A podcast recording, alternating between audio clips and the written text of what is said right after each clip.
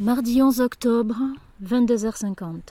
J'ai une pêche d'enfer. La patate Je ne sais pas si c'est dû à ma réunion d'hier et au fait que j'ai ouvert ma gueule pour défendre mes droits, mais je n'ai pas dormi en revenant chez moi alors que couché minuit 30, levé 6 heures et là, ça va bien.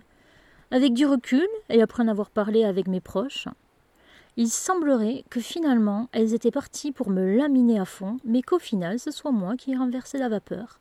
Vu que la CPE me disait hier soir à 23h30 avoir réfléchi à la question et qu'elle pensait en effet s'en tenir à ne me faire que 35 heures, si la directrice est d'accord, car elle ne lui en aurait soi-disant pas parlé. En contrepartie, elle a rajouté que je surveillerai l'internat de nuit durant les vacances, quand il n'y a personne, ce qui m'étonnerait fortement d'un point de vue légal déjà et surtout sécuritaire. Et comme je disais à ma meilleure amie, je n'ai avancé qu'une partie de mes pions et je crois que elles, elles ont tout avancé.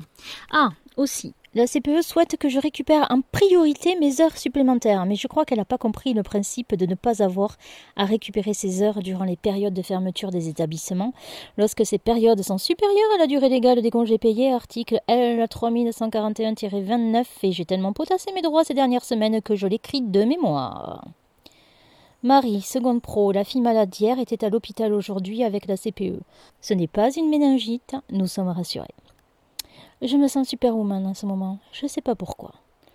ont fait du bruit, mais gérable. Les sixièmes se sont encore disputés, et on a changé, interverti Audrey et Angélique, vu que Audrey se faisait maltraiter par Adèle un jour sur deux.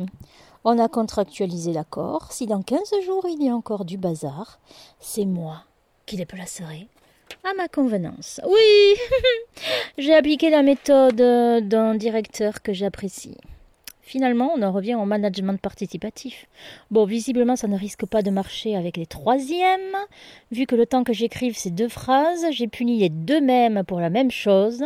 À deux dans les toilettes, je leur demande de retourner dans leur chambre et à nouveau, même chose deux minutes après.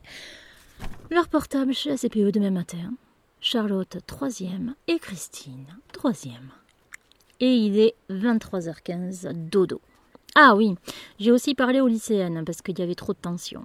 Alors, hormis Nelly, première, qui est insolente et me parle comme à une merde en toute innocence, il s'avère qu'elle me reproche le bruit des collèges, ok, mais aussi et surtout mon manque de côté maternel car Marie, oh Sainte Marie, aller dans leur chambre, leur parler, manger des gâteaux avec elle, était un peu leur deuxième maman. Waouh Mais j'en ai rien à foutre, moi. S'il a pris un congé sabbatique, c'est bien qu'elle avait mieux à faire, Marie. Et franchement, j'ai toujours eu un caractère assez solitaire. Ça me fait royalement chier, rien que d'y penser, d'aller papoter de chambre en chambre et manger des petits gâteaux. Ah Et ce matin, je ne les ai pas réveillés, et oh Mon Dieu Catastrophe Ébranlement de combat Affaire d'État Deux ne se sont pas réveillés à l'heure. Alors que d'habitude, elles sont toujours réveillées et habillées quand j'arrive. Et la troisième, Nelly évidemment, pense que c'est mon boulot de les réveiller. J'ai vu avec toutes les filles ce soir. Toutes veulent être réveillées, je le ferai, mais non au papotage.